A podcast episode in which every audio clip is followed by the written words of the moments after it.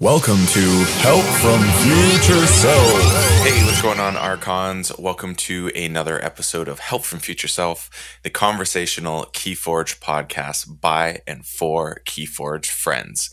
And I'm your friend, and uh, I'm back from my short reprieve. And I'm joined this week by my always true friend in this world of Keyforge and Keyforge podcasting, the great SC Steele. What's going on, Sydney? Hey, not much. I'm really excited to talk today. Yes, yes. Today we decided to do something which is revisit a previous segment in honor of a previous person who did an arc on the Help from Future Self podcast. Not just a guest spot, but an actual arc. Um, and Sydney, why don't you elaborate more on what we're going to be doing today? So, we are going to be doing the segment When is this card good? And we're going to be doing it with some very choice cards that we've specifically curated for today's episode.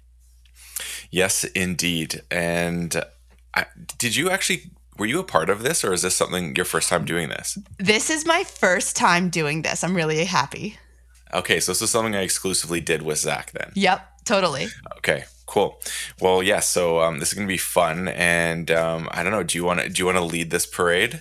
Absolutely, totally. So the uh, the first card on our list is Tezmal, and that card is a two power disc creature from AOA and only AOA. It's elusive and it it reads reap choose a house your opponent cannot choose that house as their active house on their next turn so blake when do you think this card is good okay so first off um, cards when you say like you know only appeared in the set do you think that is because the the makers of the game decided this card's too powerful we can't reprint it again or isn't powerful enough but that that's coming up later in the episode all right, fair enough. Um, so when is this card good? Obviously, what it does is quite good. So ways you can get multiple reaps out of it is what you're always going to be looking for. Um, I guess. So that being said, there's two really obvious choices for this, and um, I don't know. I feel like if I just tell you this, you're just gonna. I feel like this conversation isn't as deep as the next card we're going into, which I feel is weird saying out loud. well, this one actually has. There's some. I think this one has more breadth. There's like a lot more situations where Tezmal is good. Like it's there. There are a lot of cards that if you see in a deck with Tezmal on a, on a Archon list, you're actually excited to see.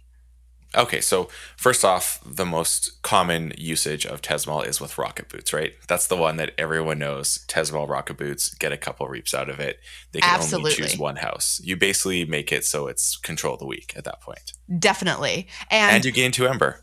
Exactly, exactly. Being able to reap with it twice is fantastic. Like that is a way that you you're benefiting yourself so much in addition to hurting your opponent. But that also takes mm-hmm. like takes a lot of, of brain power too because if you continue to use Tezmal as your strategy like you're choosing the house. And so your mm-hmm. your opponent like has to be in a situation where that house is is painful for you to choose. Because if you just choose a house that they were gonna like not choose you're you're they're fine anyway.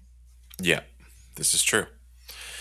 Um you go for the next card that goes so well with it. I, I think if you're going for like an overall control strategy, there are some houses or some cards in Dis that if you see on the list with Tezmal are are pretty pretty great. So um one of those cards obviously i think is hysteria because if you are controlling their board in addition to um, being able to control their houses like very very con- like combo controlly. So you reap with Tezmal, you pick a house that they they can't choose, and then if you play Hysteria, even though you're putting Tezmal back into your hand, not only can you play it again because you're in-house dis, but also you're able to like pick a house that they have a lot of on the board, so those cards can't immediately go back onto the board. Right. Yeah, that's a that is a good one. So you're making it that uh, they cannot do what they want to do potentially. So that's that's definitely very, very destructive. Um, very similarly, actually, Unlocked Gateway, even though Unlocked Gateway is Omega, you reap first and then kill everything.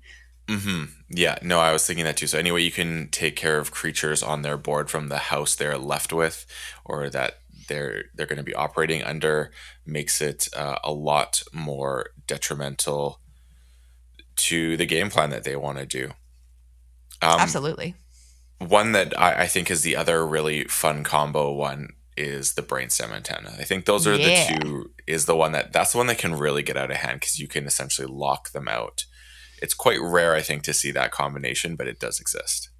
Well, it's also like logos in general in AOA was very combo and so I think that being able to like um do logos or Mars was was kind of like this is I don't know, best friends. I guess like Logos yeah. and Mars enable Dis to do a lot of crazy things in AOA. And then not to mention that um particularly Logos obviously didn't have a lot of Ember control, so having Dis as its good friend made it that you got some of that uh, Ember control to help balance out a deck. For sure. Because that was totally. obviously one of the things that AOA was not the strongest on was Ember control. AOA um, wasn't the strongest in a lot of things. yeah, that's true. Um, one that I had that I really liked was I'm thinking of something with Tezmal that you could create for yourself was that you use it and you say they can't call a house and then you actually would like to call dis again and say they still can't use that house because by doing that you are creating a potential where maybe their hand is just full of that one house and if they you have some means where they can't actually clear your board properly with their own board they're mm-hmm. kind of mm-hmm. in a bit of a lock situation so i also liked when is this card goes if you have the dis ambassador so it allowed you to not call Ooh. dis but still execute the game plan allow you to cycle a little bit so it means you could go into sanctum for a moment and then come back to dis sure. later and not to mention, Sanctum also had cards that could potentially boost Tezmal's stickiness on the board. Thinking I of like Boutrams, thinking of Chels with some taunt. So I, I really like the. Um, I think the ambassadors are the greatest part of Sanctum in AOA strictly because it allowed that interesting interactions. Like you could play a card or you could use a card. Like it gave a lot of flexibility. They weren't too powerful being a one powered creature. Right but they they gave you that interesting aspect of being able to house cheat.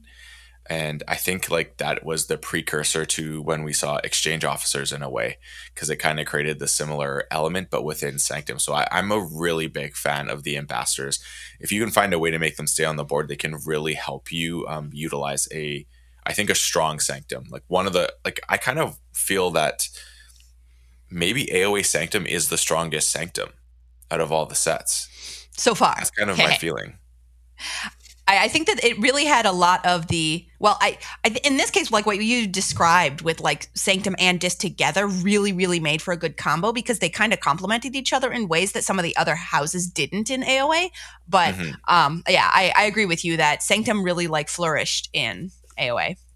Mm-hmm but I I kind of want to like slightly point out a little bit of the obvious, but it's it's weird to say, but two Tezmals. Like a Tezmal would complement a Tezmal, obviously. Like yes. if you have two of them on the board, it's better than Rocket. Like it's it's easier to then have them more consistently in your hand or, or on the board in general. And so like it's it's not all cards would benefit by having duplicates of itself in your deck, but this is one of those cards that would like extraordinarily sure. benefit.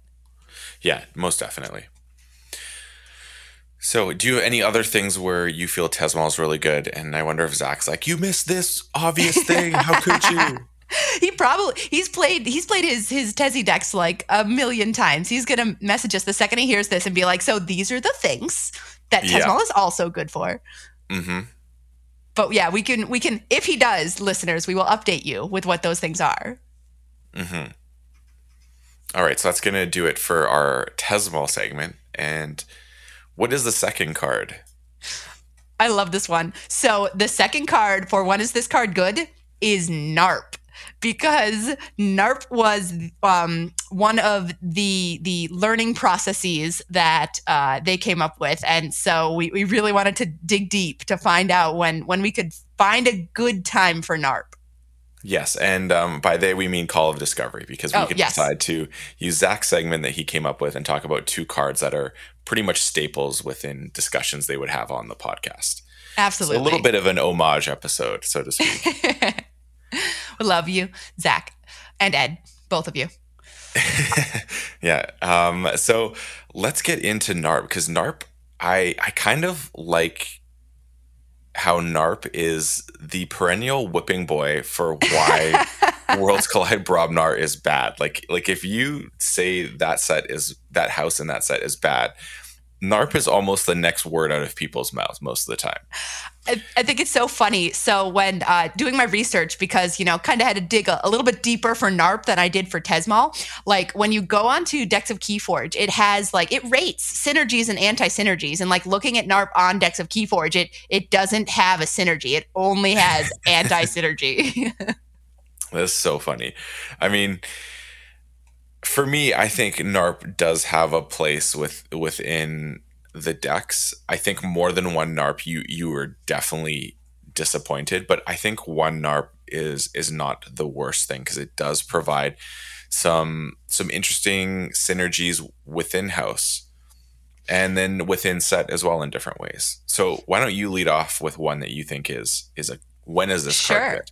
So I think there there's kind of a, a small obvious one where uh, so Narp is is a beefy creature. It's eight power, and so if you have even if you do have more than one, um, if you have Might Makes Right in your deck, which is the uh, key cheat that says play, you may sacrifice any number of creatures with total power of 25 or more.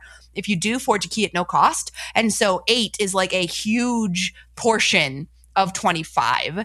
And on top of that, a way that you could benefit your deck without having multiple NARPs is if you have a mega NARP. So you get the NARP's brew and that comes with the mega NARP. So your NARP is now 10 power, which is like a lot of your might makes right right there. Uh, might makes right isn't in the set. Yeah, it is. It's an AOA. Oh no, it's an AOA. yep. Oh no. Well, that makes me very sad. So if you have a legacy might makes right in your deck with your mega narp, I want your deck. Let me know. Reach out to me. um, yeah, I mean, similarly with what you, in that vein the flex is one where you're yes. utilizing basically the same points and you're gaining ever so I, I, really like um, that one with it when i see a narp and i see a flex i'm like okay at least there's a use i can get out of it right away and um, i think that's that's one that is the most obvious another one if you're using narp for some ember control there is the power of fire which works really nicely because you sacrifice friendly creature. If you do, each player loses half of their ember, rounding down gain one chain.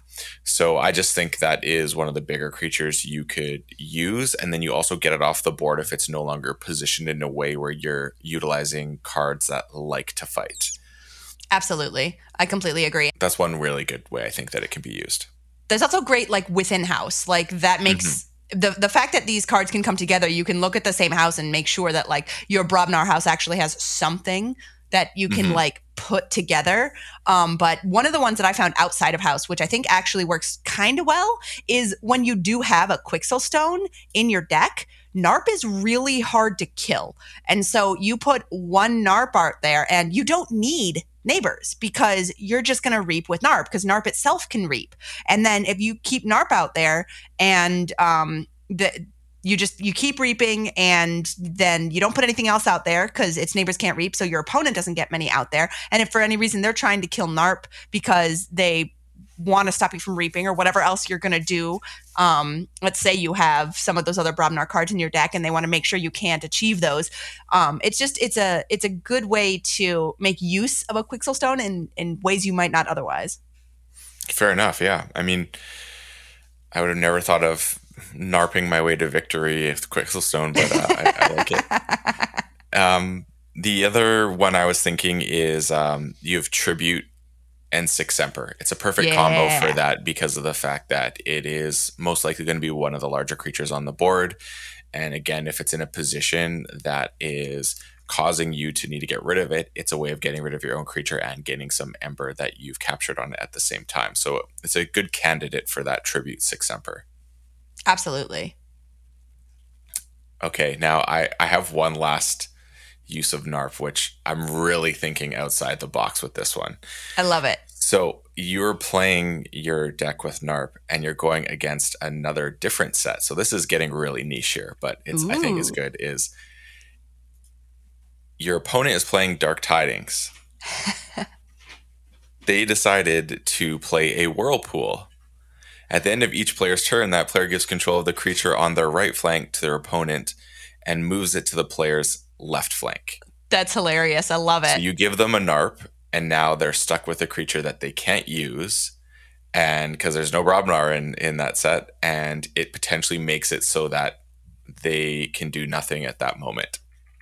That's amazing. So it's gonna stop the creature next to it from doing anything. And that's yeah, so. Fu- that that also works with Exile, which is in Worlds Collide. Oh yes, yes, you're right. It is a good exile card to uh, to exile it and then stop your opponent if they have a really good maybe reap creature. um, Yeah, on either end, like some Starline stuff, you can make it so it's kind of stuck then. totally, absolutely. So um, I think that's going to conclude all the things we can use Mar- NARP for. So I, I wish there were a ton more, and if you can think of any, let us know. But there's there's not that many times you were excited to see a NARP, but some of these cards, like when you open a deck and you see a NARP, let's say you have three NARPs, some of these cards will be more more helpful in your deck than others. you know what's the best way to play uh, three NARPs Not beside each other? yeah. they can do nothing. the true nugget of the Keyforge battle line. Oh my god, love it. No, well, three narps. What is that math? Wait for it. No, that's not even. You, that's well, I guess. I guess with, that's not um, even the might makes right. That's yeah. not in set. Is that what you mean? Yeah, that was. That was yes, exactly. You really want the might makes right with NARP, don't you? I know, Honestly, right? not not having might makes right in Worlds Collide makes zero sense. Actually, oh yes, completely. Like I, I it would have totally literally agree. taken Brobnar to another level of greatness because of the dinos and everything, which must be the reason why. well, not only would it taken it to another level of greatness, but even though, like, because Brobnar was less than stellar, like might makes right sacrifices your creatures, so at least they're good for something outside of what they would otherwise already do. Yep, it's true. So, of course, we cannot end an episode without our titular segment, which we call Help from future self. Sydney. I understand you have a segment to enlighten us with this week. Yes. So I was thinking so much about the Sealed Alliance that I played. And I think it's this is this is kind of a teensy bit of a two-parter. Like the the easy gimme is that I really hadn't been able to think about it this much before I played it. Because, like, j- just because I, I had literally never played it, the kinds of things that you can think about, even if you're like given tips or tricks before you play, the the like consequences of those or the like implementation of those don't come into your head and don't really feel real until you've played it. And so I guess my my first kind of teeny one is don't knock it till you try it. But my my real help from future self is the whole sideboarding idea with Sealed Alliance, where you can switch in and out your your different houses between rounds. Like that is something that from my experience, both hearing people talk about KFC but also playing it, people just don't do very much. And I think it makes it so that it's so much like it's okay to have a subpar first round because even even in an official event where it's double elimination, you still have a second try. And one like being able to feel out your deck and know that like even if you picked the best possible combination of 3, like the option to change it, you can know even better what your deck is lacking.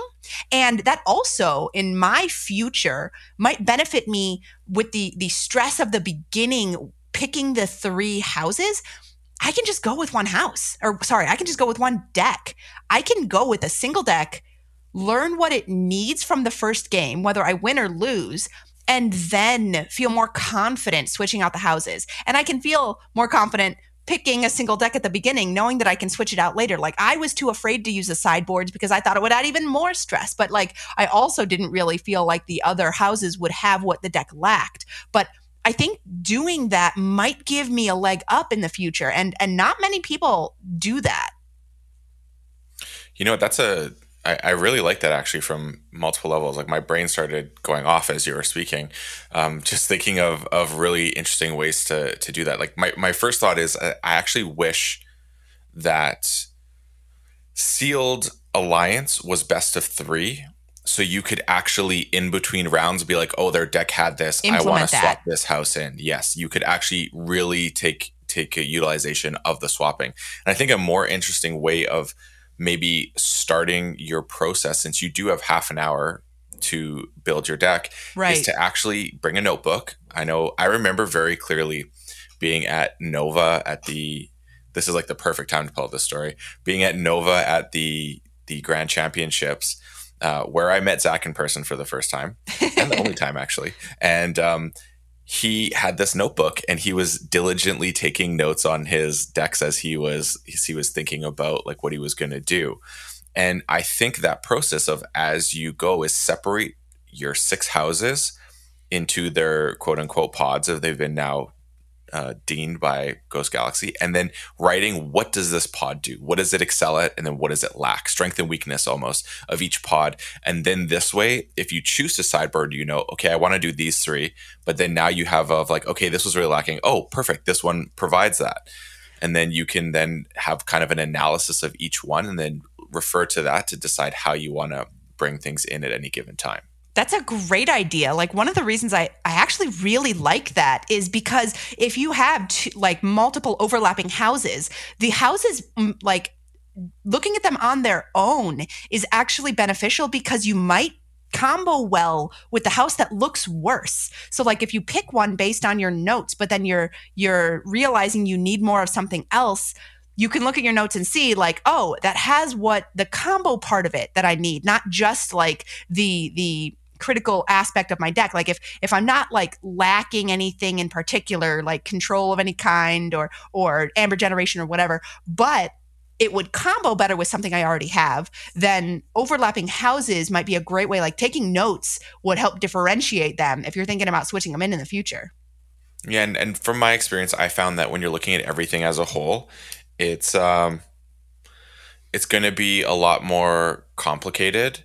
Mm. You know what I mean? Like you're you're looking at all the different things, and and you just see it as as one deck, and then deck A and deck B, and so there and the way we we're like almost conditioned to look at KeyForge, it's like ah, this is like too much or like I, I can't figure out what I want to take out. Whereas if you just make everything its own thing and then bring it together at the end, like almost trick yourself to not know what was what. Right And then you like, okay, so this is the best house because this provides this what I want to achieve. This provides this what I want to achieve. Then boom, you like kind of check all the boxes. i love it that's great So yeah, that's that's a really good one, and I, I like it because it, uh, it it was so future self helping that it, it opened up my own mind. I love it. I can't wait till the day that you and I can play Keyforge together, just like in person, have these conversations, sit down, even if it's like a sealed alliance game, and we can chat about this kind of stuff.